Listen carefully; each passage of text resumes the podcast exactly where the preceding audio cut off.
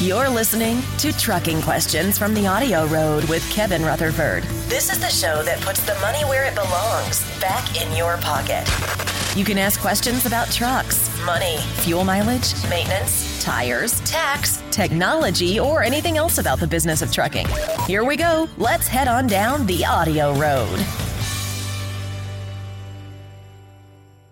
Welcome to the show. I'm Kevin Rutherford. The number to join us, 8888 Road Dog. The website is letstruck.com. The show is all about the business of trucking.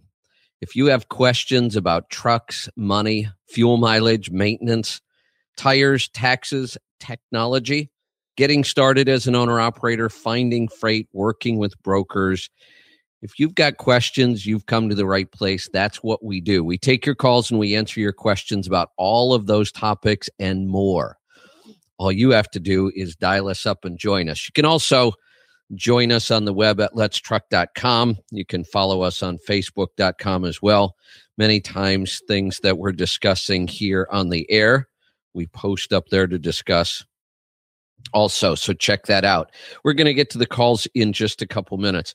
I want to help you right now do something that uh, roughly about 95% of the population doesn't do. Almost, well, a lot of people set New Year's resolutions. Now, if you do it right, your chances of success are much better. Most people don't do it right. Most people think it in their head. They might tell somebody close to them what their New Year's resolution is, and that's about it. And they might sort of stick to it the first couple weeks of January, but now January's winding down. You'd be surprised how many people have just totally blown off any of their New Year's resolutions or plans or goals, they're forgotten. They're right back to doing exactly what they used to do every day. Now is the time to, to be different, to move yourself into that top 5% that says, you know what? I'm going to get it in writing. If you didn't get those plans, those goals, those resolutions down in writing at the beginning of January, get it down now. Nobody says, January, the first week is the only time you can make changes or improve your life. You can do it any time you choose. Why not choose right now? Why not choose to go back if if you did put them in writing, go back and read them. How are you doing? One of the things I can tell you, and this seems so ridiculously simple, but it is.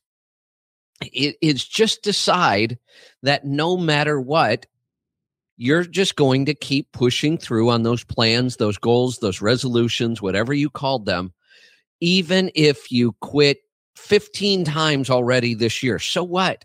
Go back and do it again. Go back and reread them. Maybe rewrite them. Maybe now, after having a couple weeks, maybe you've got some new ideas or some things you want to change. Go back and do it you know so many people go through the motions about setting new year's resolutions and very very few follow through. Uh, every year i mention that i should probably just stay out of the gym in january because of all the people who made new year's resolutions signed up for the gym started going in january and usually by the end of the month they're gone it it is. I, I've watched this year after year after year, and and there have been years where I just skip going in January. This year, I've been to the gym. I don't know, maybe seven or eight times in January, and it is a zoo. The other night, I had to wait almost a half hour to get a lane in the pool, and it's never like that. In December, I never waited uh, for anything. And by the middle of February, we'll be right back to where we were and the vast majority of those people will be gone. Gyms know this. That's why their structure, their pricing structure is set up the way it is.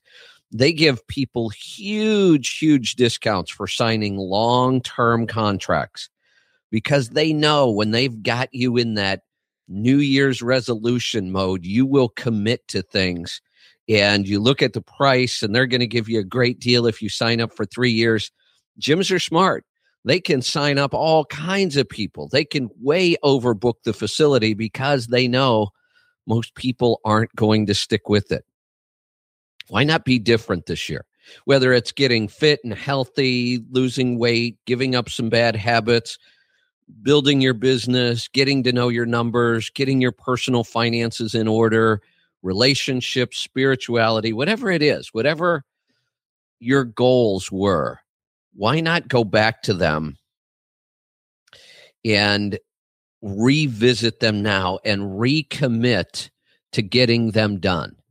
That would put you in the top 5%, probably the top 3% if you actually just stick to any one goal till it till you achieve it or the the behavior becomes a habit or whatever you're trying to do.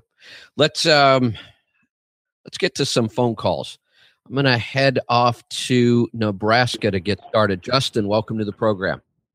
Hello, thank you for taking my call. Uh, about four years ago, I put together a uh, glider, and I okay. bought a Pittsburgh Power motor. And when I was, uh, you know, I've had just numerous issues throughout. I just want to talk about them a little bit. When I bought the motor, it we actually got the receipt, and it actually had no description of what was done to it. And when I originally was talking to him, he told me it was a Pittsburgh Power motor with everything on it except for the power box. I said, okay, cool. A day before I went to pick it up, he told, called me and said, if you can wait a little bit, we can get it up to 585 horse. He just has to change the cams or the pistons, or I, I don't remember which one it was. And I said, no, I don't need that much horsepower. So he picked okay. it up, brought it back home, and the receipt showed absolutely nothing on it, just flat out, you know, what the mo- the motor and the price of it. I called and wanted to know, you know, more particulars about it, and I really didn't get sort of an answer on it. And then uh, within the first year or so, I had a turbo go out, and they had an injector go out. And come to find out, the turbo was a wastegated uh, turbo. And I called Bruce about it. He didn't understand why that had that on there. And also in the process, a manifold had cracked. And nobody could tell me if it was the Pittsburgh Power manifold or not. So he did warranty both of them, sent me new ones. I had another turbo go out, uh, I don't know, probably a year later, and I sent the turbo back to Bruce, and he sent me back a, a box of parts, so, uh, you know, saying this is what went bad. Didn't tell me what the parts were, anything about it. And then I had another turbo go out on it again, and another injector. So in the pr- process of the first four years, I had three turbos go out and two injectors. Well, then uh, about a month ago, I had uh, started losing coolant took it into the shop. They told me I had a head gasket going out. OPS, all my samples never came back showing anything about a head gasket going bad. It did show them when my injectors were going bad. It did show that. Uh, so then I had to wait a week to on on the head gasket, we won't always see that in an oil sample. A head gasket yeah, they, can go without coolant getting into the oil. Yeah, they explained to me there's two different ways. One is external, one is internal. Exactly. So when they went to do redo the head gasket, they found that the head was bad. That it had some a little bit of scar marks on it, and the bearings were completely shot. That the bearings showed that it had three times the amount of miles on it, and the only explanation I could get from that shop was completely, and one answer was the OPS system keeping uh, the oil too dirty. And I know everybody else's experiences with Pittsburgh Power and with OPS has been stellar, but mine hasn't been. Uh, you know, I called uh, Bruce numerous times about it, and his one answer is the exact same answer as the, the shop redid it is because I'm not changing the oil that caused the turbos, the injectors, and my bearings to go bad. He believes yeah, in the OPS system that it cleans it, but it, he does not believe in extending the drain. I call OPS about it. They took a sample right from where my OPS filter before we rebuilt the motor, and they when they got the sample, it showed absolutely nothing showing these bearings going out. And the only answer I, I continually get is because of having the OPS on it. And I, you know, I when I bought the motor from Pittsburgh Power, I paid a ten thousand dollar premium up and above above Detroit's price because I thought I was getting quality. And I know everybody else gets quality, but I certainly didn't see it.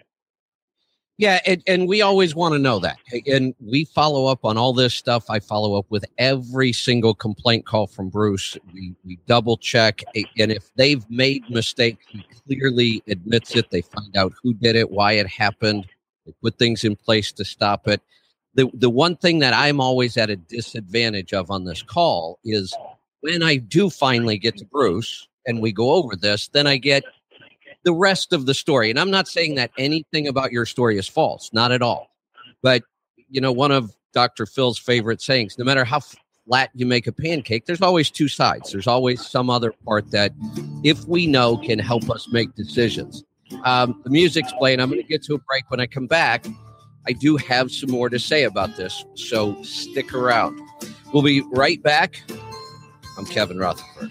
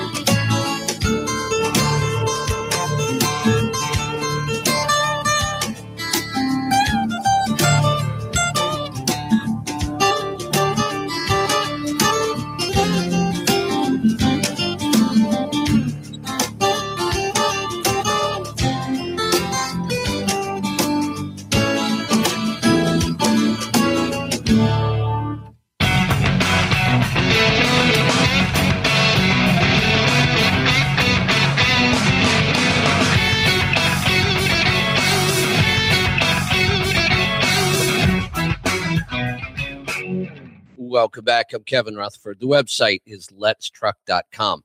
You know, in all fairness, we make it very, very clear to our partner companies that we will take all calls on the air. Um, no matter what the complaint is, no matter what the problem was, we take the call, we talk about it. We don't try to hide anything. We don't try to sweep it under the rug. We don't rush anybody. I don't cut anybody off. We let them tell their story. But in all fairness to our vendors, we should probably take that call, let them do their research, figure out what happened, and let them come on the air at the same time. Now, normally what we do is I just get as much information as I can. I go back and research it. Bruce and I talk about it, or any vendor. Um, we talk about it. We figure out what went wrong. We figure out what we can do to fix it. But that really doesn't give them a fair shot at at presenting their side of the story. And you know, we're okay with that. Uh, I will find out what happened here. I have no idea what. And this is the thing. And and you know, I, have often talked about the seventy percent rule when it comes to products. If it works seventy percent of the time, well, we have a much higher standard than that for customer service. I mean, we want to shoot for hundred percent of the time. And and I can promise you that most of our vendors are darn close to that. I mean, they all make mistakes. We all have issues. We, we do ourselves here. But most of our feedback is in the high 90% positive. So I, I always, I always want to know how does something go wrong in a system that works so well most of the time? And I'll go figure it out. Uh, and, and, I'll give Bruce a shot at, you know, figuring out what went wrong and um, deciding what to do. The, um, the there is an issue with with 60 series right now and i, I hate to even say this it, it's a little disheartening because i love this engine. It, it's exactly what i want in a truck and because of all the emission related problems it, there's been such a huge demand for these older 60 series blocks and parts that we are seeing higher than normal failure rates. I, have been talking about it for years on the injectors. We we try to find the best injectors we can possibly get, and, and I know Pittsburgh Power does as well. And it's not just them. We are seeing injector failures everywhere across the country. It, it's to the point where I've changed when I tell somebody they should have their injectors looked at. We're, we're, willing to put up with more fuel dilution than I used to be willing to put up with just because I'm afraid of getting new injectors and, and making the problem worse. Um, turbos on that engine, I, I don't think I've ever seen four turbos fail on the same engine. I, I'm not doubting you at all.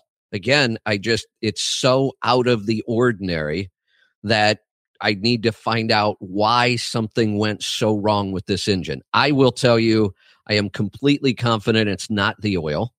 Um, I have tons of faith in the OPS and extended drains. And I know Bruce loves the OPS and the EcoPure.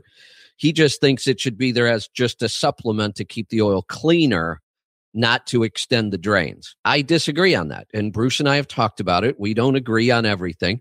I have lots and lots of firsthand experience with bypass filters of all kinds. And if we're watching the oil samples and the oil samples are clean, then it wasn't that that caused the problem. I don't know what it was, but it, wasn't the the fact that we were doing extended drains. Let's get to uh, Indiana. Bernard, welcome to the program. Hi, Kevin. Thanks for taking my call. Um, just got a quick question. I'm a new listener and um, just trying to figure out how to get my fuel mileage up. Uh, I got an 06 Freightliner, 14 liter, uh, Detroit and I generally haul heavy, uh, 60 plus thousand on the deck most times. I'm just wondering if if it's even possible to even get uh, the seven and, and eight range doing what I'm doing. You know, at at, at that weight, uh, and it sounds like an open deck. So you've got a lot of weight. You've got lousy aerodynamics. Eight.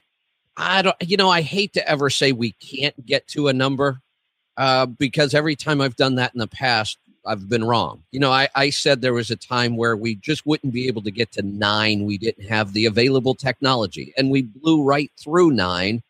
And we have some people actually breaking 10 in the real world. Now, they have their own trailer, so we get to control a lot of it. They get to pick their own loads, so they tend to run light. So I, I don't like to put a top end on it. Eight, right. with that kind of weight is definitely a challenge, but I think it okay. could be done. Uh, here's the other thing that's important, though. Most people that pull this kind of weight will immediately say, Well, I pull heavy, I can't get any kind of fuel mileage. Yeah, but that's a dangerous way to think because a lot of these right. guys are down in the fours and fives.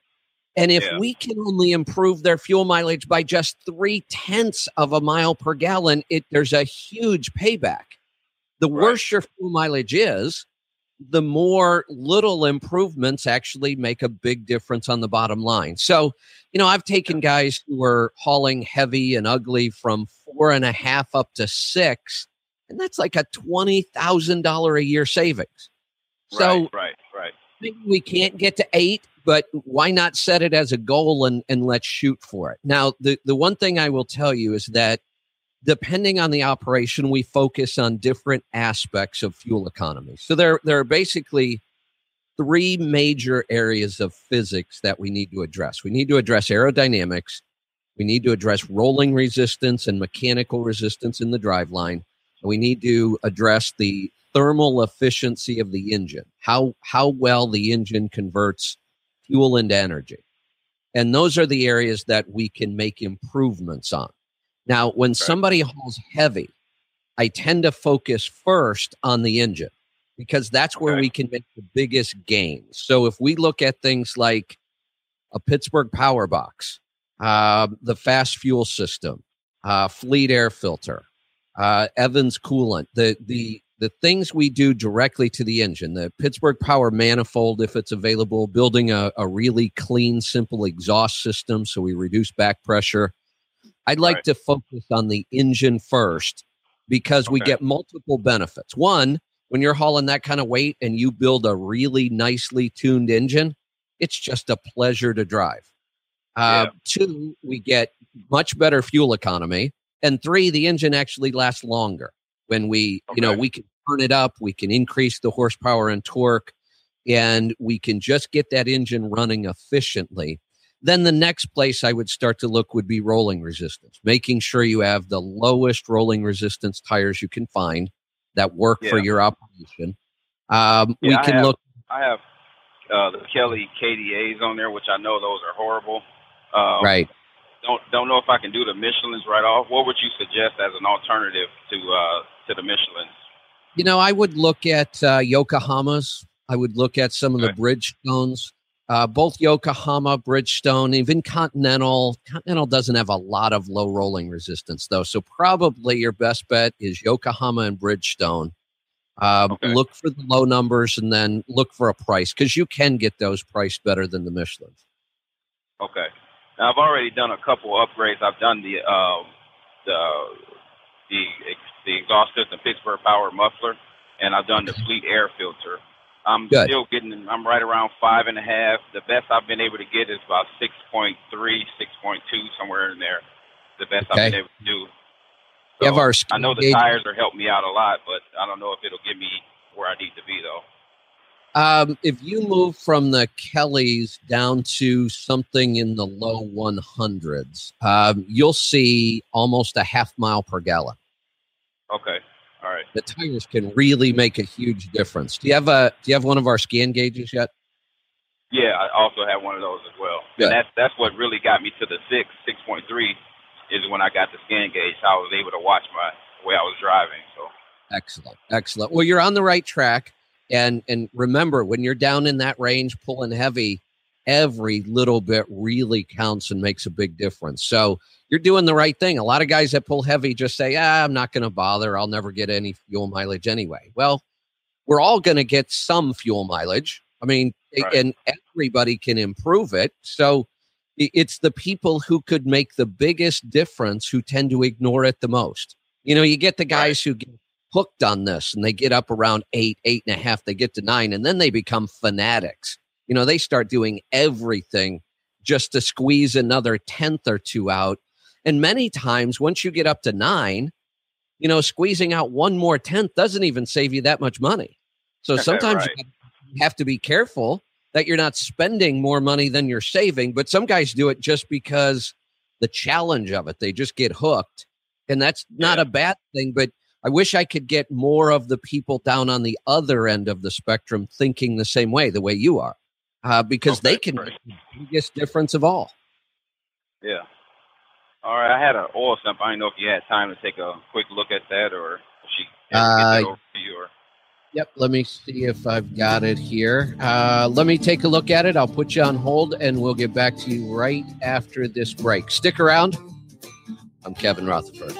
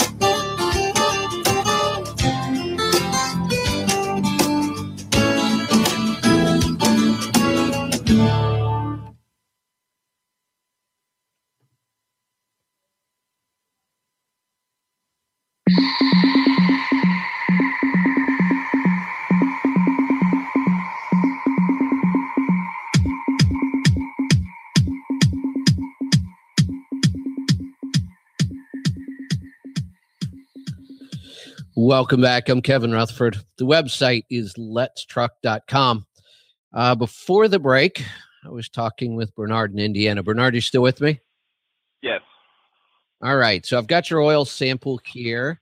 And this is good news. What we look for a couple things when we look at oil samples. How well is the engine performing? And that's kind of what I was talking about, you know, focusing on the engine to do some of the upgrades. You've done the Fleet air filter, the Pittsburgh power muffler, and that can really improve engine performance. And and I can see it. Typically, an emission engine um, they just tend to be dirty. They put a lot of soot back into the oil, so we're always looking at soot. Yours is less than 0.8, so that's a that's a great sign for an emission engine. That means it's tuned well, it's running good. Um, so we're not dealing with any major emission related problems. So that kind of gives us the green light to go ahead and and do more of those engine upgrades if we want to because everything's working good. Now we just want to make it better. Okay, great.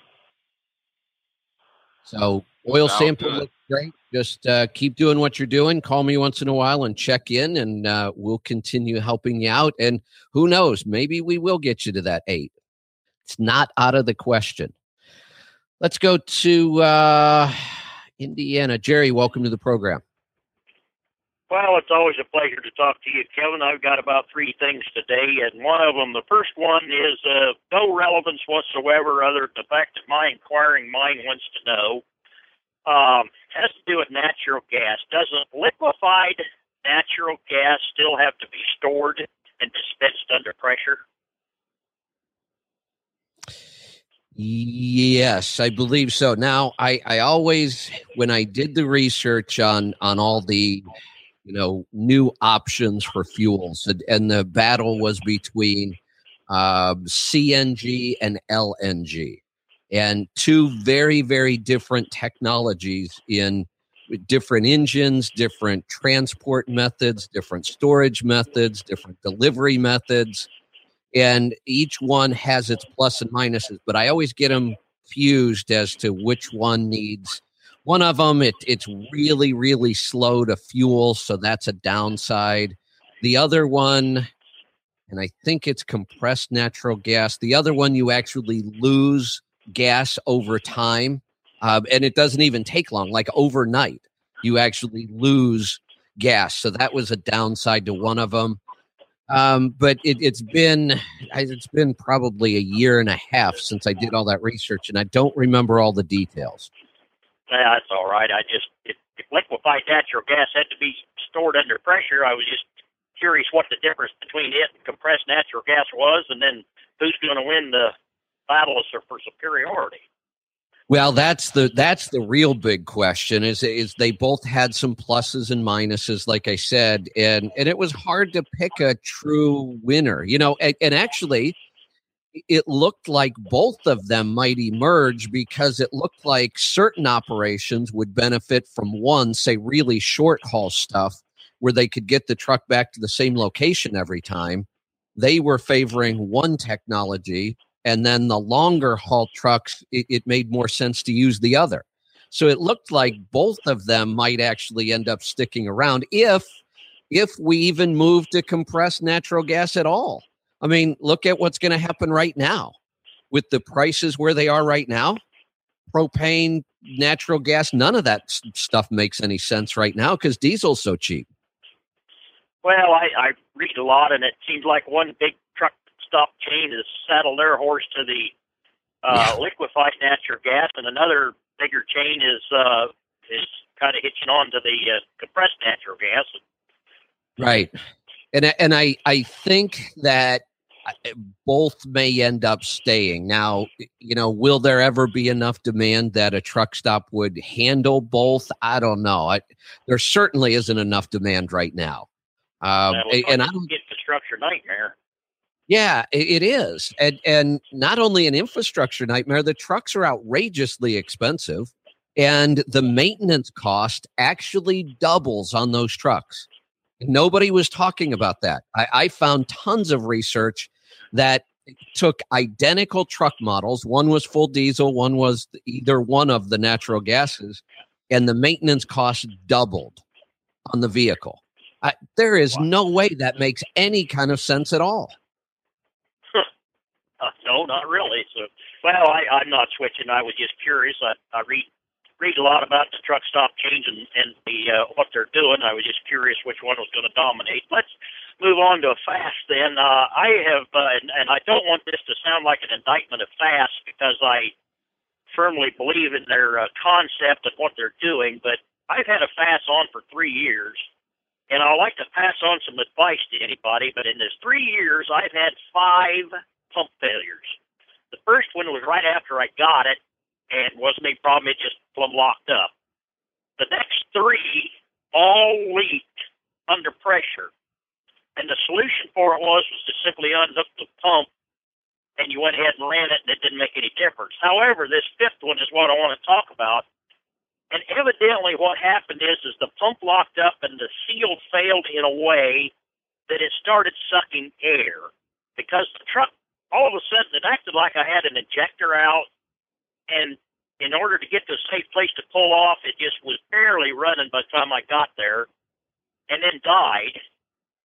And the first thing I noticed was the FASS was not running, the pump wasn't running. So just on a hunch, I took a filter off, and it was dry as a bone. So in order to get back home, what we did was we simply took the input hose, uh, hose off and the output hose off, hooked them together, and once we got it primed back up, it started ran fine. So my my advice is anybody that has a FASS, damn good well better have a fitting with them and know how to take the input and the output hose off, hook them together to be able to run just in case of a, a failure of that type on the FASS system. That's a good idea. You know, the the one thing I'm going to follow up with Brad on is, you know, I've followed their uh, their pump uh, success rate for years because early on it was definitely an issue.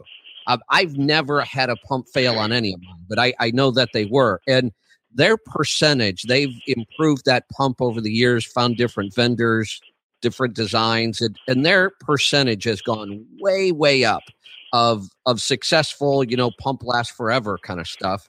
And their failure rate on the pumps has gone down extremely low. What I'm curious about though, because the numbers, when you look at how high their success rate is now, how low the failure rate is on those pumps, but what I seem to find is the same unit failing over and over. And that doesn't make any sense. If the well, odds I, if the odds that I a pump be, is going to fail are less than you know a couple percent then the odds of a unit having a pump fail twice goes up dramatically and three or four times is it seems like the numbers would almost say that's impossible so what i'm wondering is is the pump failure just a symptom of another problem with the unit and that's why well, it I causes it could be but I don't know what. Here's the one. The only thing I had focused on, possibly, and this is just me talking. I have the uh, Cummins, which uses a bigger pump. I think it's a 220 gallon a minute pump, and a lot of them use a smaller pump. Could there be more failure rate, higher failure rate on the uh, bigger pump as opposed to the smaller gallon per minute pump?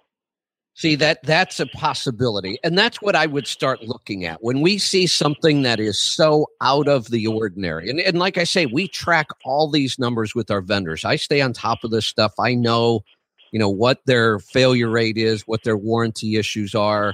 And it, the numbers just don't make sense when one unit keeps failing pumps and the failure rate for all the rest of the units is so low now that right. the odds just seems that there's got to be something else going on. So um, that that bigger pump might be an issue.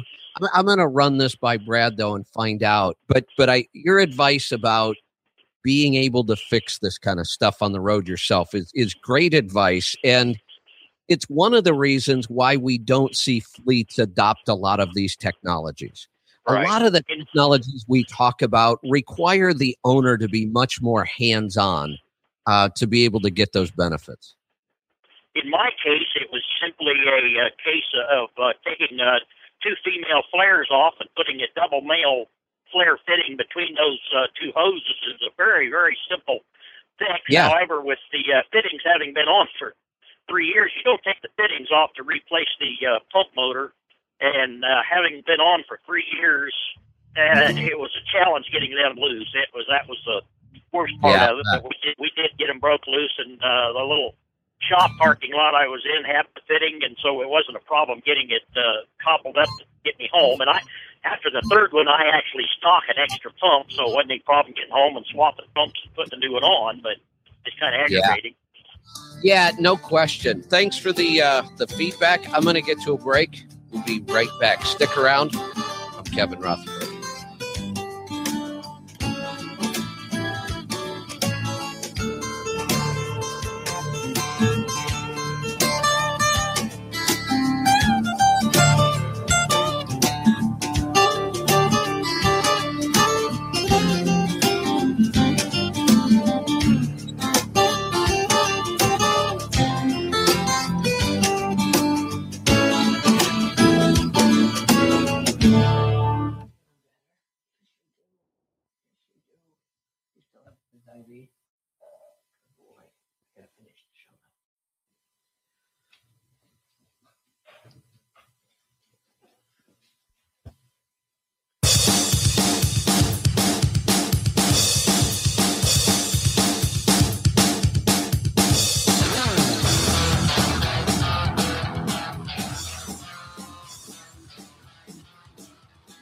Welcome back. I'm Kevin Rutherford. We're down to the final segment. I'm going to get right back to some phone calls. Let's head off to Minnesota. Dean, welcome to the program.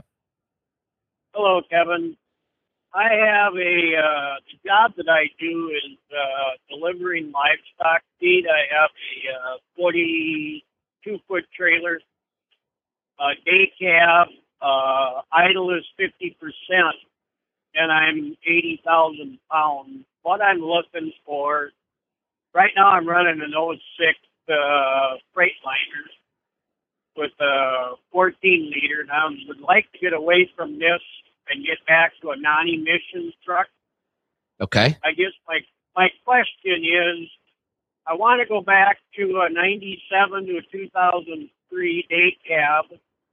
I would like maybe a Volvo or uh, Pete um, Freightliners tend to fall apart interior and outside, I guess. But I'm looking for like a 12.7 Detroit N14 or a Cat. What truck would you recommend, or what trucks actually have those in that year? Yeah, so if let's talk about the Volvos first, because that is one of my top choices for an older truck because they do hold up really well. The interiors stay nice, they stay nice and solid, they don't get a lot of rattles. Now, the last year you're going to find a Volvo with the Detroit was 01. So 02 and 03 is out. They just didn't make that truck with that engine, but that that would be my first choice. Now the other thing is just looking for trucks for years and years, Volvo day cabs were pretty rare. Um, so that that's going to be a tough truck to find. It doesn't mean we don't go looking for it though, because it's out there somewhere. My second choice would be the Volvo with a. Uh, you know, I really like the C12 and and even in your operation, I think a C12 would be an ideal engine. So I, I would look for a Volvo with the C12 cat. Uh, my third option would be uh, with an N14. Now, if you go to a Pete, the odds of finding a C12 go way up. A, a Volvo with a C12 pretty rare. Uh, but finding a day cab Pete with a C12 wouldn't be that difficult. In fact, that's probably going to be the easiest truck to find, I would imagine. And and that would still be a great choice. I mean, the make of the truck to me isn't critical. What whatever you like. I happen to like the Volvos because they hold up well, but so do the PACCAR products. They hold up just fine. The odds of finding a PACCAR product with a Detroit engine are pretty slim. You're going to have a better shot finding a Kenworth than you will a Pete. But those are both a little more rare. Finding the PACCAR product with the C12 shouldn't be hard at all. It, and that would be my kind of second choice. Now, the other thing you could look at, and I, I feel the same way you do about Freightliners, but the one exception is the FLD.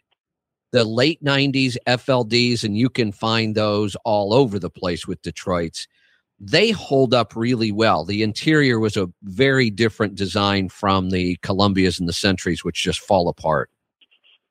And the Coronado, same thing with that. The the interiors on those are all the same and they're junk. They really are. But the FLD was a, a much more solid truck. Well, the problem I have, uh, I'm not a big fan of the big square hoods. You know, the the big truck. Um, I'm only five six, so uh, I like slow foot, so my visibility is a lot better. Um, that's why you know. Uh, now the, the FLDs and the classics, I mean, they're the big hooded runs, right? Well, the classic is, but the FLD is actually pretty aerodynamic. It, it's it's much more aerodynamic than the classic. It's not okay. quite as aerodynamic as say a Century or a Columbia, but even better than a Coronado. You know, and, and we built a lot of Coronados, got tons of great fuel economy, but the FLD is actually a, a bit of an improvement over the aerodynamics of a Coronado. Okay. No, I've uh, I want to get out of this truck in six months because it's been a good truck, but you know it's gonna go bad someday unless you get the lucky one that doesn't. But uh, I just want to find a truck and a motor with uh, that I can get fuel mileage out of because right now I'm running about 4.5 on average. Now it has jumped to five the last two fills. Don't know if the fact it's 25, 30 degrees out here or if uh, I switched to uh, blended synthetic um, just lately, and since then I've been running five, so I've gotten a half a mile better. But I can't say that it's the oil that did it.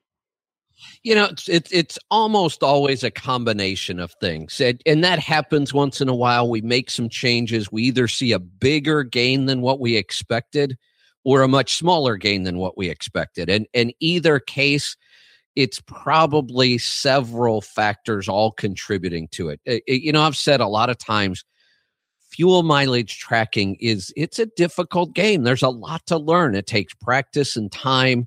And, and even with all kinds of years of experience doing it, there were still times where I would look at results and go, I don't know. I have no idea why that happened.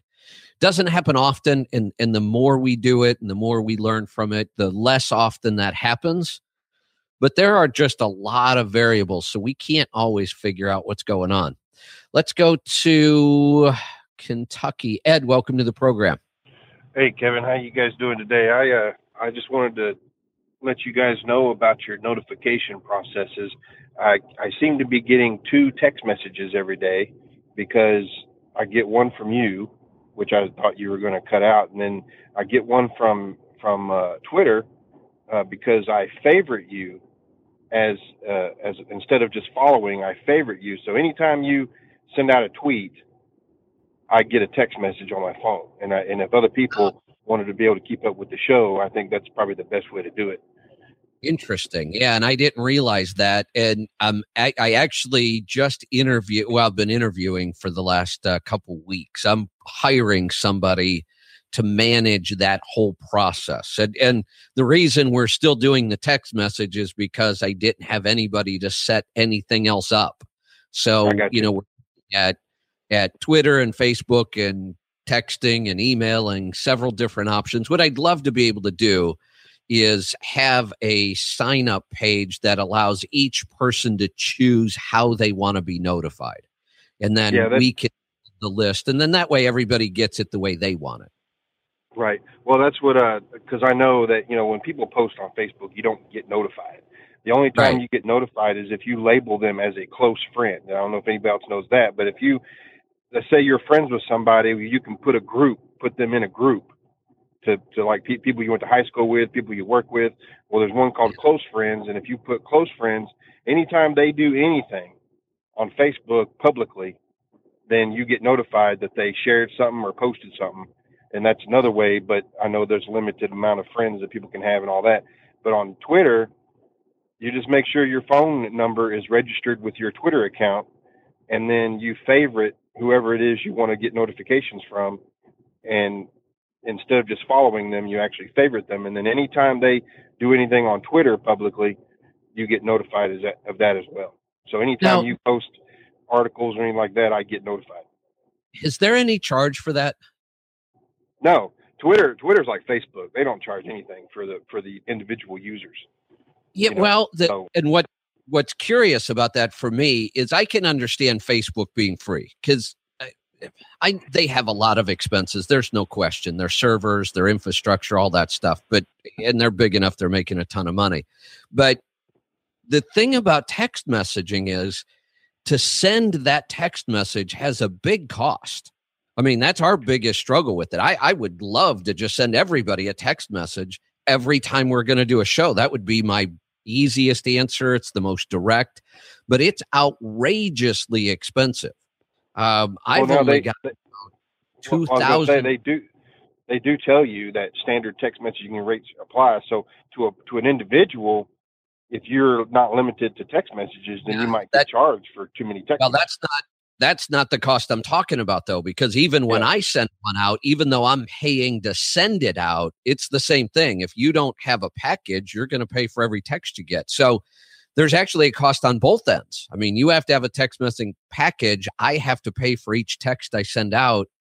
And with 2,000 people for only one podcast, if I wanted to notify everybody every day of just my show, just the one, I'm spending uh, almost two thousand dollars a month on one show to notify people by text, and that's with only two thousand people on the list.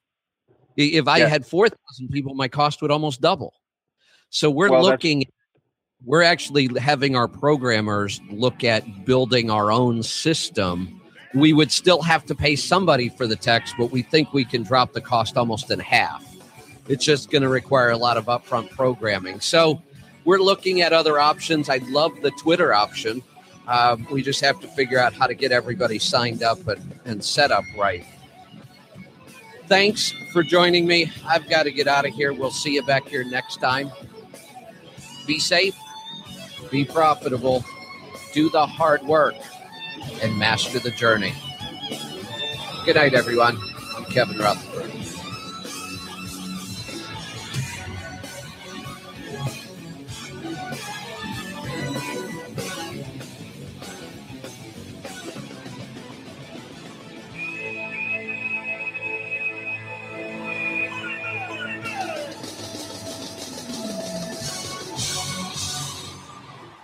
All right, everybody, hang on because uh, I'm looking at the calls here. I think we're going to go ahead and start a second hour, but I can tell you right now, we don't have enough questions to get through that hour. So we'll either just go until we run out or we'll uh, maybe we'll get more calls. So if you want to get through, now is the time. If you press one on the phone right now, we'll get to you. Your money, your taxes, your truck, and your road to success in the trucking industry. This is Trucking Business and Beyond, the show that puts the money where it belongs. Back in your pocket. Welcome to the program. I'm your host, Kevin Rutherford. The website is letstruck.com. The show is all about the business of trucking. If you have questions about trucks, money, fuel mileage, maintenance, tires, taxes, technology, well, you've come to the right place. That's what we do here. We take your calls and we answer your questions about all of those topics and many more. If you want to know about personal development, about what kind of books you should be reading, anything to do with business or financial planning, call us up. We'll tackle it here on the air. Um, we're going to get to those calls in just a couple minutes. I've, I've been talking a lot lately about health and fitness and tracking numbers. And we're taking the same approach to this topic as we've taken to every other topic we talk about, whether it's fuel mileage, maintenance cost, accounting, um, your rates, whatever it might be. I firmly believe in doing things by the numbers. And having numbers and data in front of you can make all the difference. And I've known that for years. That's why we put so much time and effort into building our fuel mileage tracking program. By the way, if you're not using that, I'd like to know why not. It's free, it's the hands down the best fuel mileage tracking program on the planet. Really, we have put a lot of time and energy into this. And if you haven't tried it yet, go try it. You can find it at letstruck.com. And again, it's free. It's not a free trial, it's free forever. So go use it. You'll be able to see your 30 day average, your 60 day average, your 90 day average, your lifetime average. You'll see real fuel mileage on every tank. You'll see your fuel cost per mile.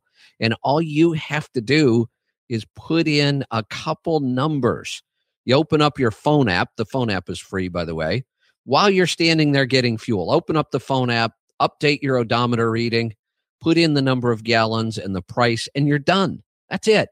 It takes less than 30 seconds to enter each receipt, and all of that information is available to you from then on. You don't have to do any of the heavy lifting. Our software does that for you. It's all online, so you can access it from anywhere. And not only do you get to see your fuel mileage, but you get to see the fuel mileage of all the trucks that are in the system tens of thousands of trucks. We have over 1.1 million fuel tickets in that system, and you can see them all. So it, it's a great place to track your fuel mileage. It's a great place to learn about what really works in fuel economy.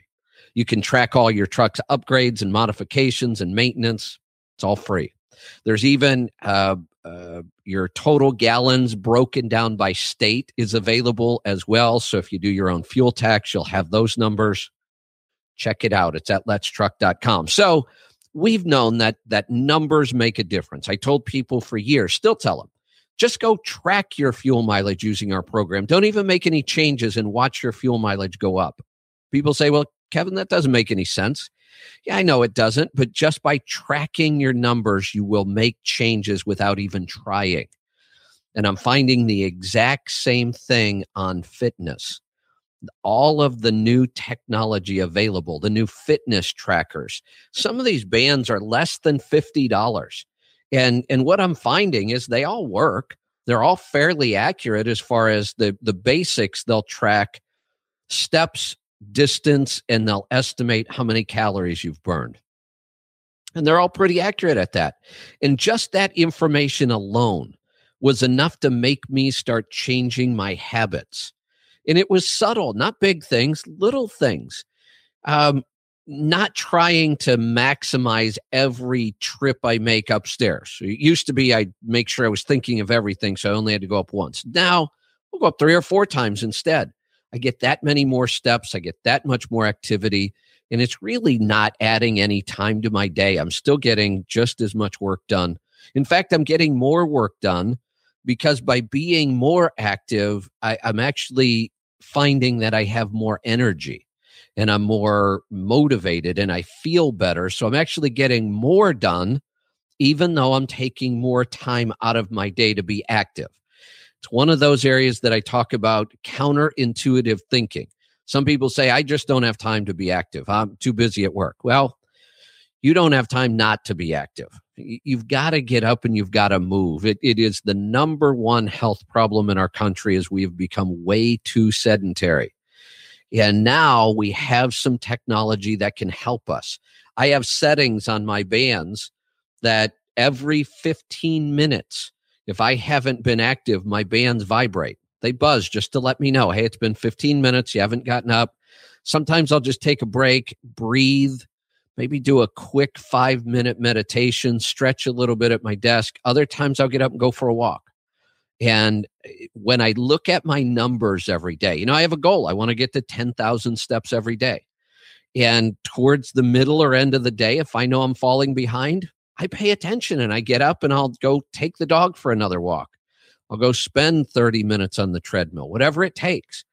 So use the technology that's available. It, it's dirt cheap 40 or 50 bucks for one of these bands is nothing now you could also go up to about 500 to get one of the new high tech watches that do all the fitness stuff and a lot more i'm looking forward to the apple watch coming out uh, i think that one is is you know since we're so apple centric around here that one's going to make a lot of sense for us but we're testing a bunch of different bands i'll have uh, more updates for you later on. But but honestly, what I can say now, there's not a huge difference between these bands.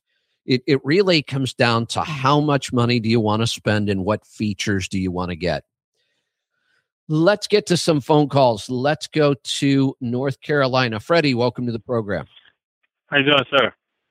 Good. What can I help you with today? Um, I'm pulling a tanker now, and I'm trying to understand the rates. And I was wondering if you had any suggestions of how to find information about rates and understanding the rates for tanker loads. You know, that is one of the segments that's more difficult. You know, when we look at load boards, load boards are primarily van, flatbed, and reefer. And the the other segments kind of tend to get lost. And even with all the loads we move with van flatbed reefer, it's really difficult to get absolutely accurate numbers. I've been seeing a lot of discussions online lately about why do people bother paying the load boards extra to get data when the data isn't accurate? And we know it's not accurate, but it's mm-hmm. the best we have available. So eh, when you look at the little bit of cost you've got to pay compared to how that data can help you, even though it's not perfect. Some people say, well, I don't want it because I know it's got to be wrong because they're posting loads multiple times. So the same loads are showing up, that's skewing the numbers. Yeah, I get that, but it's still information. And, and it's way, way better than trying to fly with no information. Uh, right. So I think that, yeah, I, I, would still pay for access to any of that information because it helps me make decisions.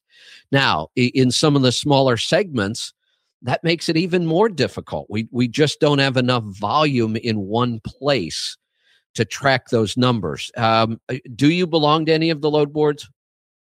No, I don't. I'm I'm in a situation where I'm being dispatched, so I'm I'm I'm I was trying to understand how they got how they're getting their rates, other than whatever they charge the customer, or and I think they use some brokers every now and then. Um, but uh, I'm just trying to understand how they do it. You know, based on when I was at Landstar, you, of course you had the board, but you understand that the agents got the customer base. But with this company, um, I'm I'm dependent on dispatchers, and you know, they throwing stuff at you, and I'm like, okay, it it, it sounds good, but then I'm at the end of the day, I'm not comfortable with it, so I end up refusing it. Yeah, so, it, there's a there's a couple ways we can approach this. One is, you know, and pricing in any business is extremely difficult. In fact, I think it's one of the more challenging things. Um, and in some businesses, even much more difficult. For example, when I write a book, you know, how do I price that?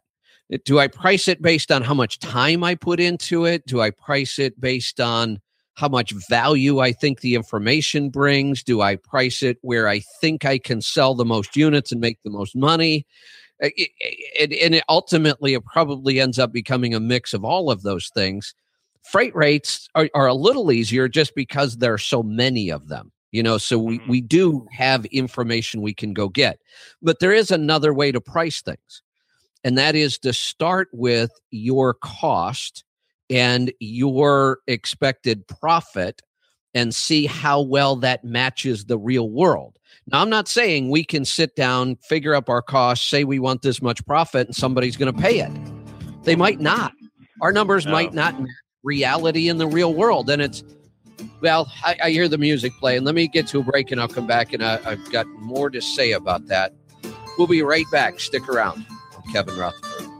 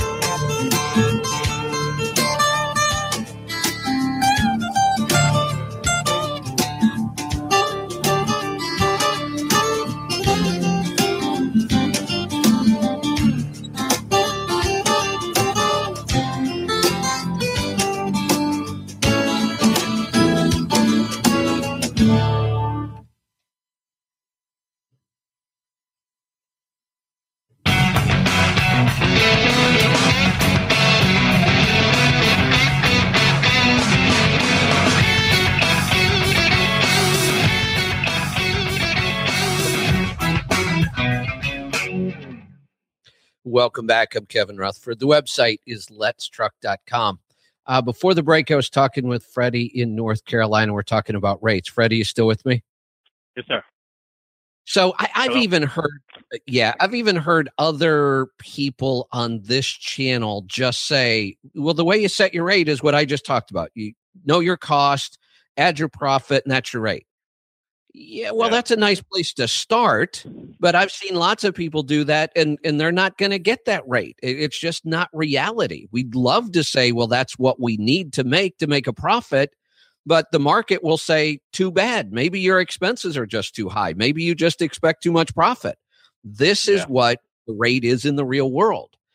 Um, so you're are you leased to a carrier or are you using a dispatch service? You know, I'm leased to a carrier. I haven't come across anyone that has their own authority pulling the tanker or any company. So, but right now Yeah. I'm leased to a company.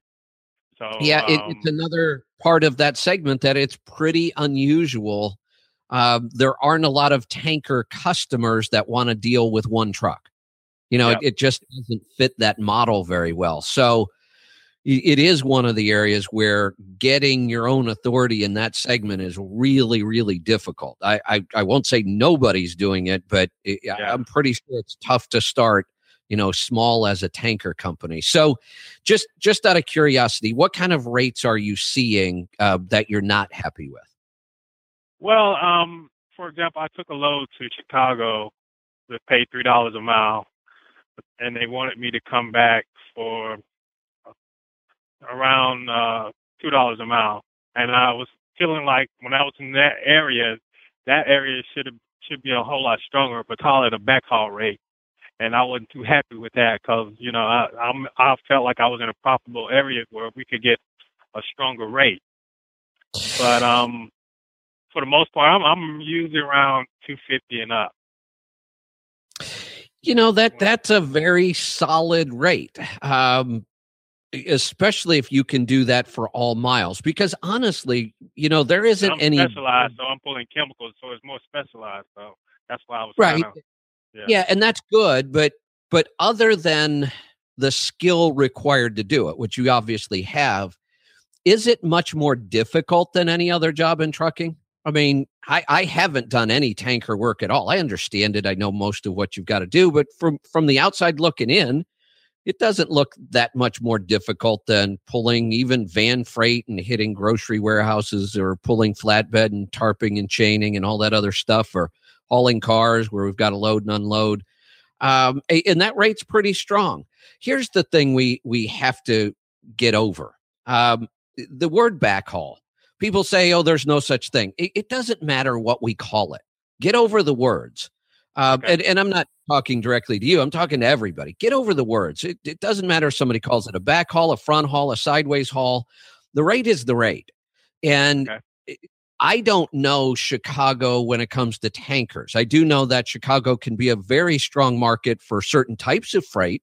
Uh, flatbed, for example, usually strong out of Chicago. Tanker, maybe not so much. And, and maybe one of the things that can happen is we just get an imbalance in certain cities. For whatever reason, there might be a lot of tanker freight going into Chicago, and there might be a lot coming out. But if it's an imbalance, you know, let's say, for example, if we look at someplace like uh, uh, Seattle, uh, maybe Seattle doesn't have a lot of tanker loads. Um, maybe Chicago has way more tanker loads than Seattle, but all but for some reason the rate seems lower, and we would think, well, that doesn't make any sense. There's a lot more loads. Mhm. Well, it could make sense because we also have to look at the other factor. How many trucks are sitting in Chicago pulling tanks? And and it might be way more than than the number of loads. Even though the loads are really high compared to other cities, if the number of trucks competing for those loads is also extremely high, that'll drive the rate down. Sometimes markets that don't have a lot of loads can have better rates because they also don't have a lot of tankers coming into the location. So it, it, it's it can be somewhat complicated. The frustrating part when you're in your position is, like you said, where can you find more information about what those rates really are? A- and it's difficult. Um, the best you can probably do is try creating relationships with other people in the industry and find out, you know, what is a normal rate coming out of there and just talk to a lot of people because I don't know of anywhere where where there's a lot of tanker information available. Okay. I have one more question about my OPS. I got the original OPS, and I I noticed uh, the other day I went to get a sample. It was it was barely trickling out, and I was wondering what can I get, what can I do to get it checked out to to uh, to to get my to get it flowing back to where I can get a, a sample to send in. Now, uh, the the sample that the check valve on that the or the drain valve on that is before filter, right? Yes. Yeah. Um, so the original one that sits on the side, the, the drain valve sits on the side Right. of the, the top Yeah, canister. And and we're getting that button and it, it barely was trickling out. Um, you may have some dirt in one of the fittings or the lines. Now, on the old unit, there is a uh, a flow valve in there that can be adjusted, but that only controls the amount of oil flowing through the filter. Because that that drain valve is prior to the filter, there isn't anything that controls that flow other than the engine oil pressure. So, and I'm assuming you haven't seen any drop in oil pressure. No, I haven't. I just had a, That- I just had an overhead done. I, I don't Yeah. know. If, You, you know what I would do? Call call tech support at OPS. They they are excellent Okay. over there at troubleshooting this kind of stuff. But it sounds to me like it almost has to be like a clogged fitting or a line between the block and the filter. okay. One more question: Would the um, would would your MPG be affected pulling a tanker with when you're fighting surge? And Not a um, lot. Not okay, not a lot. You Still got to control your speed. Yeah, yeah. Speed is still the biggest factor. You know, the uh, uh, tanks are actually pretty aerodynamic, so it, it's not a bad trailer to be. Some are certainly less than others, but um, that surge uh, it does affect fuel economy, but it's very, very minor. And the problem is trying to figure out how much it affects fuel economy would be very difficult. We would have to do a lot of testing. And then I'm not sure what we would do about it anyway. Let's go to New York. Anthony, welcome to the program. Um, I'm planning a family day vehicle. I'm going to make it out of Freightliner M2 106 4x4 with the ISB 325 horse, 750 torque. It's going to have an automatic Allison 3200. Maximum weight's probably going to be around 18,000 pounds, and it's 25 feet long with a 190 inch wheelbase. So my question is on the rear, dualies or single wide, and how does the singles wides work in snow? Uh, the single wides work extremely well in snow. In fact, I, I prefer them. Um, I, I've been on the test track with them. I've been able to compare them head to head to duals in in all kinds of conditions on the test track where you can really push things. You know, a lot of times I'll talk to people and they'll say, "Well, you know, I, I'm just not wild about the way the the wide singles handle," and and I'll find out that you know they're typically um, it wasn't their choice to have them. It was probably a company truck, and and I'll ask them about their experience with them. But the thing is, on the road, we never get to really push a tire to its limit. If we do, we've probably screwed up. You know, we certainly don't want to do it again. But the beauty of being out on the test track is that's exactly what we get to do. We get to push a, a tire till it fails. You know, we get to push a tire till it breaks loose and, and we put the truck into a spin. We get to do, you know, hard braking on the brake pad and see what happens with, you know, we have outriggers on the trailer, so you don't have to worry about flipping it over. So we really got a chance to see how those tires performed against each other. And in every single case, I liked the wide singles better. They they absolutely handle better. I used to say they probably handle just as good. Once I got a chance to really push them that way on the test track, I'm a firm believer that they handle better. So yeah, I would go with wide singles on this. Now I, I missed the first thing you said. What are you building this truck for? It's just like a day van, a family day van, because I've uh, I have eight kids, myself and my wife, and everything's too small.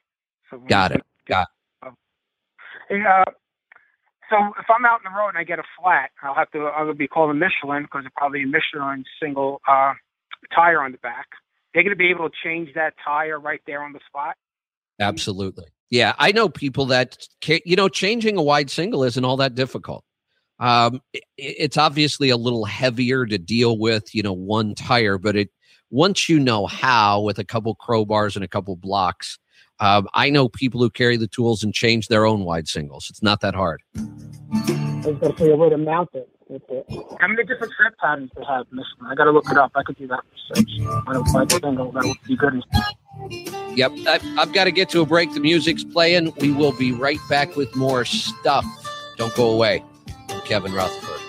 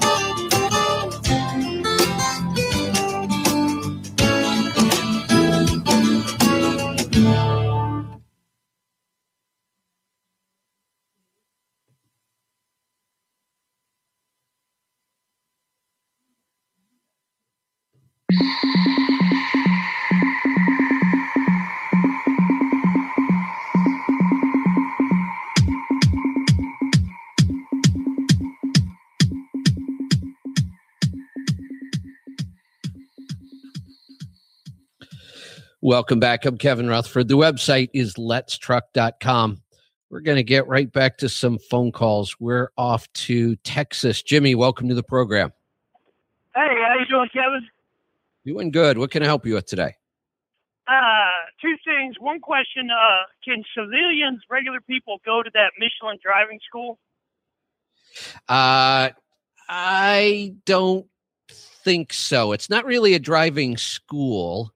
Um, Right. It's it's their test track where they test all kinds of tires, not just theirs. They test everybody's tires, and they test car tires, truck tires. They have multiple different kind of tracks. They do roll down testing for rolling resistance. They have shops.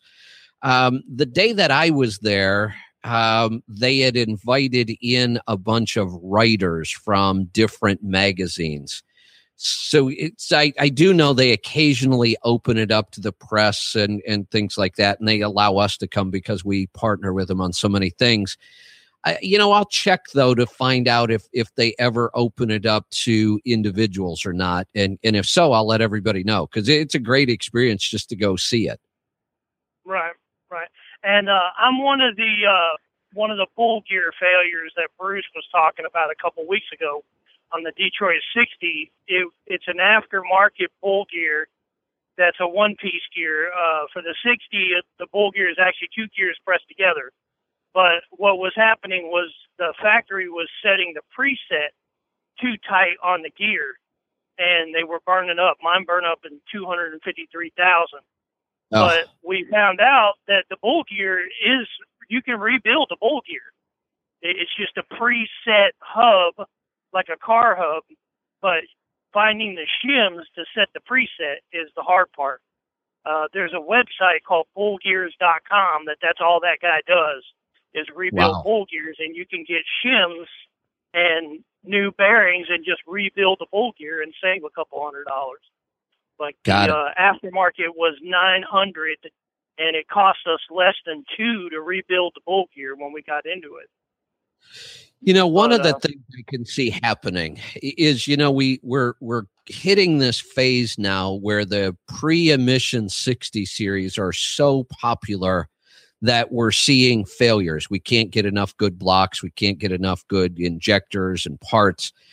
I- I think that's going to turn around. I somebody's going to step up and see that that there's a need and eh, and like this guy who said hey, i've got an idea. Let's rebuild these things and and he gets the parts and he figures out how to do it and we might end up with way better quality that way and i think that as long as we continue to see the outrageously high cost of operating these new engines more people are still going to want these pre-emission engines and somebody's going to step up and we're going to see start seeing a better parts supply. Uh-oh and i think we lost jimmy.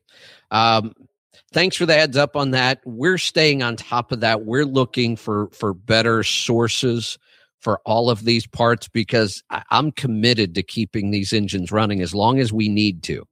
And we need to keep the pre-emission engines running until the government finally takes a breather from all their mandates and the OEMs finally get a chance to to get these new engines running right. It will happen. I'm totally confident. I just don't know when. Let's go to uh, Indiana. Melissa, welcome to the program. Hi, Kevin. How are you? Good. What's on your mind today?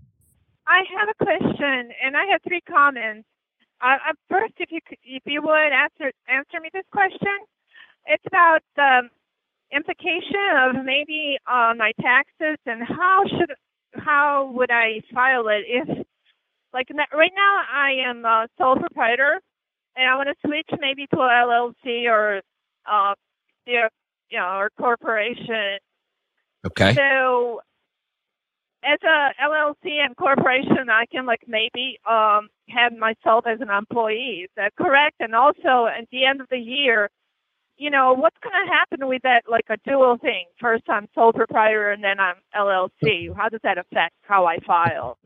So, as an LLC or a corporation, you you have to be an employee. It's actually a requirement. Um, I- as the owner, um, if you do any work for the corporation, which you do, uh, you have to get paid as an employee for the uh, a, an average wage or a reasonable wage. I think is the number that they use. So, what we typically do, and tax wise, we want to keep your wage as low as we can get away with.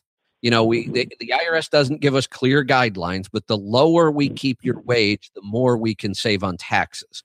So what we tend to do is just take the industry average that gets reported every year, you know, somewhere around 40 cents a mile or so. And that's what we set. We kind of mm-hmm. average it and set the same pay every week. So it's nice and easy to do payroll. And you become an employee, payroll taxes are taken out.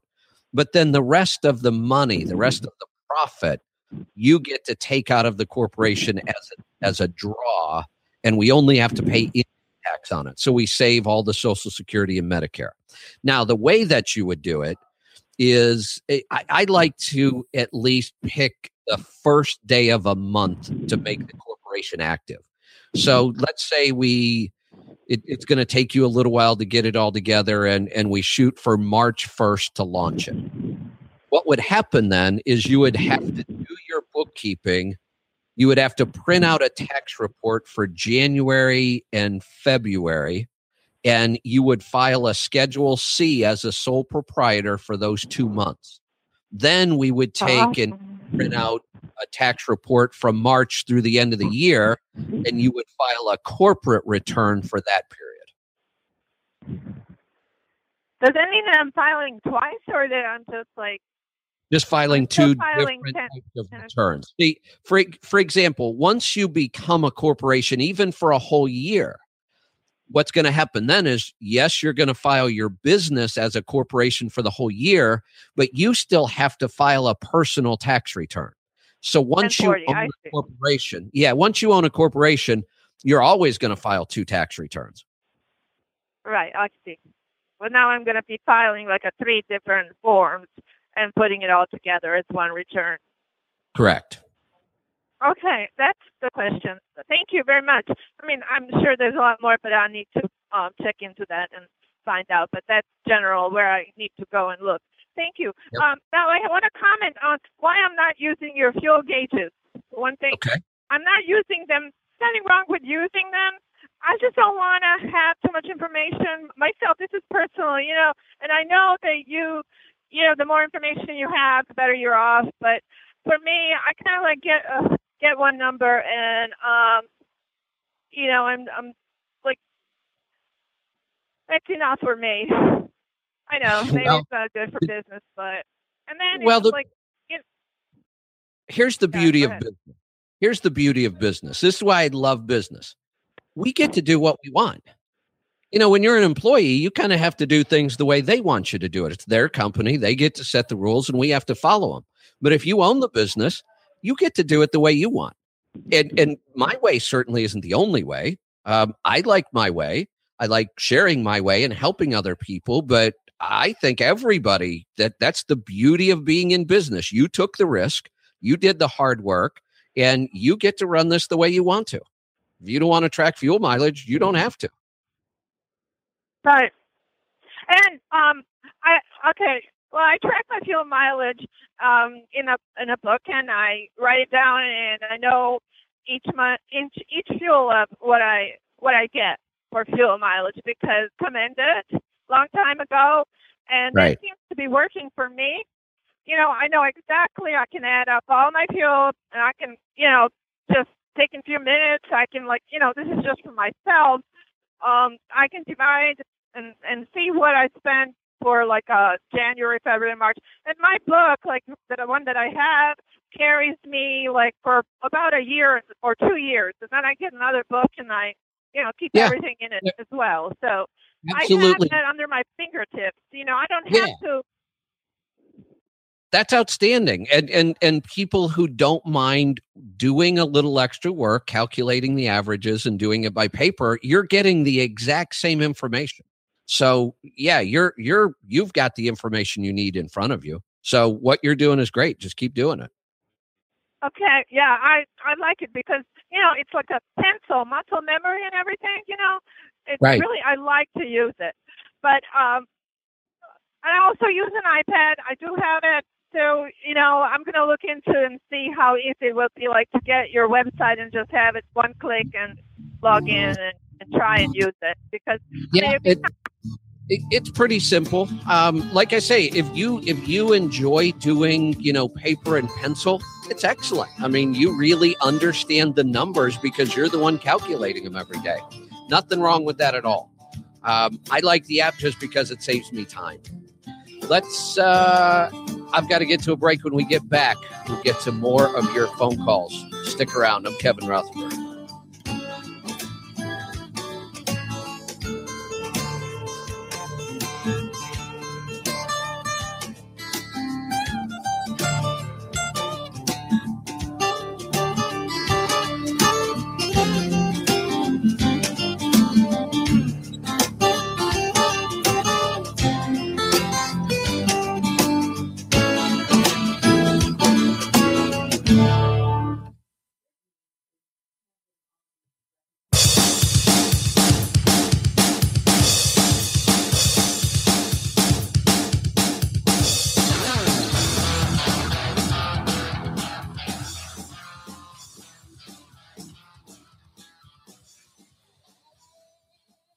Welcome back.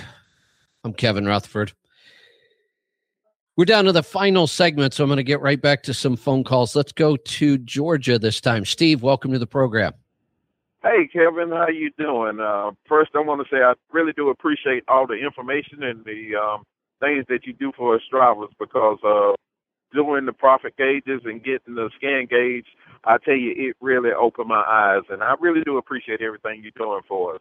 Uh, Well, the question that I the question that I have is that I uh, have a 09 Cascade, Cascadia with a DD15 in it, and I uh here lately this been happening maybe about two weeks that my check engine light would come on and my oil pressure would drop all the way down to zero. But at the same time you know um i can run for maybe about an hour hour or two or something like that and the oil pressure come back up come back up to normal operating pressure okay now in the scan gauge it gave me a code and i went on online to figure out the code, and it was saying it was a uh, the voltage was low in the oil pressure sensor. And uh, is I mean, have you ever heard anything like that, or Yeah, yeah, we see that quite often. Uh, it and most of the time, especially if we see oil pressure drop to zero, it, it, that's impossible if the engine's still running. I mean, if the engine's running and we don't have any oil pressure, we don't have an engine anymore. So it's one thing to have it drop five or 10 pounds. Then we would start looking at bearings and all kinds of things. But to have it go to zero, that's a pretty clear indication that it's not really an oil pressure problem. It's a gauge or a sensor problem. And these trucks are getting so highly complicated with the electronics and so many things intertwined and multiple computers and everything talking to everything else that that voltage is becoming critically important Um, Pittsburgh Power has has measured as small as a half a volt drop cause problems. Now, trying Wow. to find trying to find some place where we dropped a half a volt is is very time consuming and tedious but they've been developing a lot of new testing methods. They've even built some of their own testing equipment. They're they're one of the few mm-hmm. shops that I know really doing in-depth testing on electronic issues like this. So you know one of the things i tell people is anytime we see a voltage related problem it's probably time to do some good electrical system maintenance first before we try fixing this because you can waste a lot of money chasing down electrical problems so I'd like to start at the batteries pull off all the cables clean everything up really well replace any hardware get it all clean, tightened back down, covered in dielectric grease, and then work from the batteries out. Start following the battery lines, um, check all the grounds on the truck, take the grounds off, grind them back down, get a nice clean connection on your grounds. Again, cover them with dielectric grease. Um, follow the battery cables to the ECM check all the plugs at the ECM to make sure we're not getting any moisture or condensation in the plugs, that none of the pins are bent or loose. You know, and, and just go through anything we can find electrical and, and clean things up and, and get our grounds right. Sometimes it actually fixes the problem. Sometimes whatever weird problems we were having go away. And we know then it was probably a ground or a bad connection. But even if they don't, we now we now we know we have a good solid system to troubleshoot and we're not going to run into weird problems that that are going to make it even more difficult to find Okay. Okay, I, I really do appreciate that, and that that'd give me a good place to start because I was thinking it could could be uh, battery weak in the ECM or or or something like that. But that'd give me a good place to start, and I do appreciate it. you're welcome i don't believe now i'm not positive on this but i don't believe the dd15 has an internal battery in the ecm It- or one and, and in an 09 i don't think we've ever seen that as an issue uh, i'll do some follow-up on that though let's go to virginia larry welcome to the program Hi, Kevin. I'll keep it quick. Uh, sole proprietor for 16 years, never paid quarterly taxes, always counted on my wife from her straight job taxes to pay the taxes. So I never had to pay anything. Okay Six months ago, she went to a LLC, started her own business. So from January to June of last year, my question is, am I able to kind uh, use that for my sole proprietorship to uh, cut back on the amount of taxes I have to pay, or because it's in her name as well as the LLC, she has to follow it all on her side. Um, let me first start by saying the way you used to do it, and this is for everybody else because you know this, the way you used to do it was perfect. There's absolutely nothing wrong with bumping up a spouse's withholding or eh, withholding extra every week um, and and using that to cover the overall tax so you don't have to make estimates. I, I it's a great system. I recommend it all the time. Uh, now though obviously things have changed. So she ran the llc from january to june is she no longer doing it Well, no, no, she started June last year. oh june okay so june to december is what we're looking at Uh, how Right. profitable was she Zero. It's Okay. uh, it's a bakery, and you know, new startups and restaurants and stuff like that. Do not expect to show profit at least two years. oh no absolutely so did she have a loss Oh yeah. Okay. Then uh, let me think about this. Now, you can't file under her LLC. You would No. have to form an LLC for your business, if that makes any sense. And I don't know, so I'm not looking at your numbers. So she will file as an LLC. She'll have a loss. That loss then gets transferred on what's called a K1 form. And when you fill out your, you are a Schedule C and your 1040, you two do jointly. So on on your 1040, your personal tax return, you'll have your profit, but you'll also have her loss. And her loss will help offset your profit when it comes to income tax. Now, I, I, don't, I'm not looking at the numbers, so I don't know how much it's going to help. The other thing it doesn't help for is your Social Security and Medicare. You pay 15%, 15.6, I think, 15.65 uh, percent Social Security and Medicare on your net profit, uh, and her loss. Uh, you know, let me think about that. Her loss might carry over and get calculated, even for self-employment, because I think we get to know, we get to use both. So it's not probably not as good as when she had a lot of withholding, but that loss is going to help some. The, my best advice really is don't wait. Like I, I would be getting everything together right now when all your documents come in by the first week or two in February. I'd be at the accountants. That way, if you are going to owe tax, you it'll at least buy you a couple months to save for it without incurring any interest or penalties. Now I'm going to have to pay quarterly taxes. What would be a good number to take off the top so that when I pay quarterly taxes, I have money in escrow? Yeah, there's a couple ways you can do this. You can wait until you get your tax return finished, then sit down with your accountant, your tax preparer, and let them work from last year's numbers. That's one way of doing it. As an owner operator, I can tell you if you set aside about eight or 9% of your gross every week, not net, don't take any expenses off. Whatever you gross, the total revenue, take eight or nine percent of that and set it aside and that'll cover your taxes and you'll be in good shape. Good. That uh now i don't have steam coming out my ears anymore figuring out what to do um i appreciate it. I've already signed up for the uh profit gauges. I haven't been home yet uh trying to get everything squared away Good. after 20 years of driving for fun. Now new year's resolution Leave no money on the table, all loose ends. excellent. I love that. That that's a great way to tackle the business. Good stuff.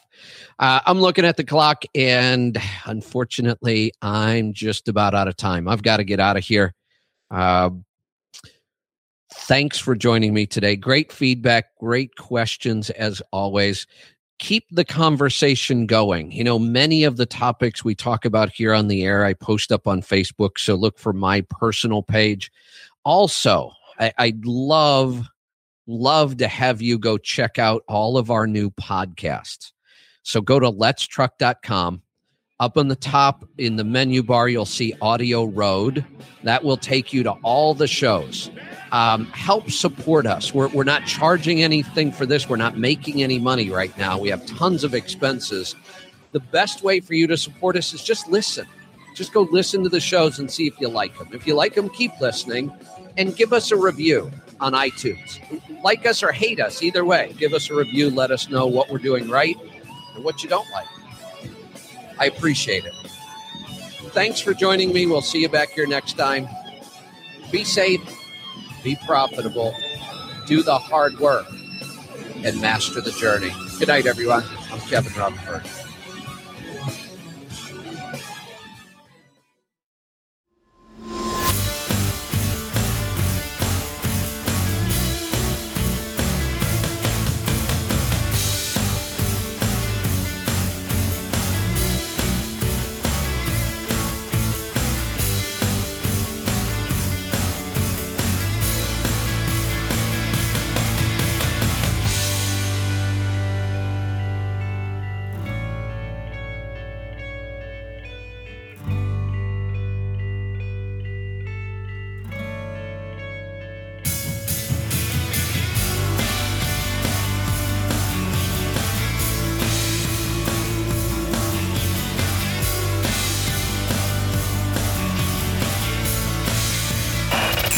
Tuning in to the Audio Road. If you have any questions, give us a call at 855 800 FUEL. That's 855 800 3835. Check out the website at letstruck.com and find us on facebook.com slash letstruck.